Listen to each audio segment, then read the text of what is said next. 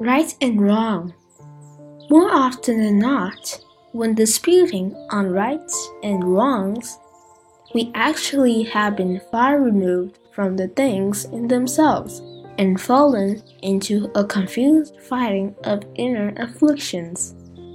As everyone has their own perspectives, the fact you see is not necessarily the same as your counterpart sees. If either side insists on the counterpart accepting his own opinion, a dispute will arise. This is the root of causing conflicts. What really makes us happy is not in a statement or a lot of material guarantee, which is merely an inherent thought of attachment.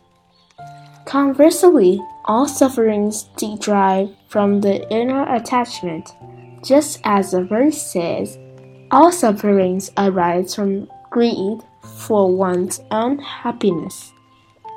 We have no dispute with others in that we know fame and fortune are not perpetuable with a lot of negative effects.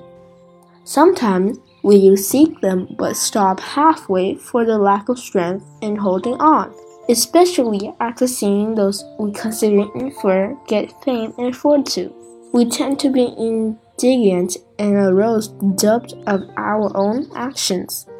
This illustrates that we are not clearly aware of why we have no disputes and still find it good to obtain fame and fortune. Therefore, the priority is to locate the clear aim of practice.